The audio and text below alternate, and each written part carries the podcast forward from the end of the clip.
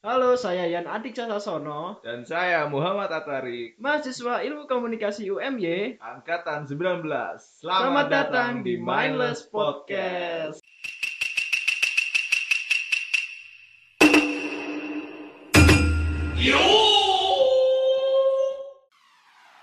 Sesuai dengan judul podcast yang tertera, Kali ini kita bakal menelisik hal-hal seputar radio dan televisi. ya oke. Oke, kita mulai aja dari radio. Boleh, tapi kamu dulu yang jelasin. Oke, oke. Jadi, radio sendiri adalah salah satu media penyiaran yang bersifat audio tanpa adanya visual. Nah, buat karakteristiknya sendiri, radio ini bersifat imajinatif, yaitu mampu menciptakan gambar dalam pikiran pendengar melalui kata dan suara. Lalu, bersifat auditoria atau tidak dapat mendengar kembali informasi yang kurang jelas diterimanya. Radio juga lebih terasa akrab atau intim karena kita dapat tetap mendengar meski sedang melakukan kegiatan lain. Yang lebih penting, radio sendiri sangat identik dengan musik.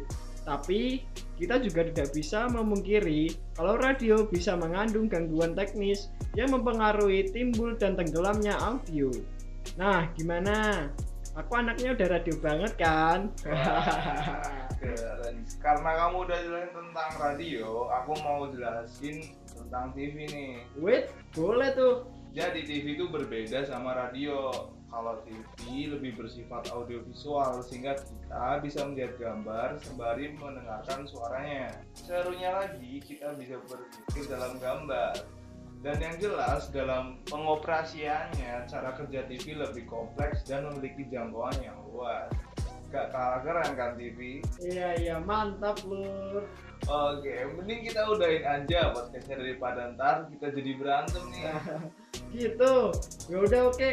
Buat teman-teman segitu aja dulu obrolan mindless kali ini. Terima kasih dan sampai jumpa.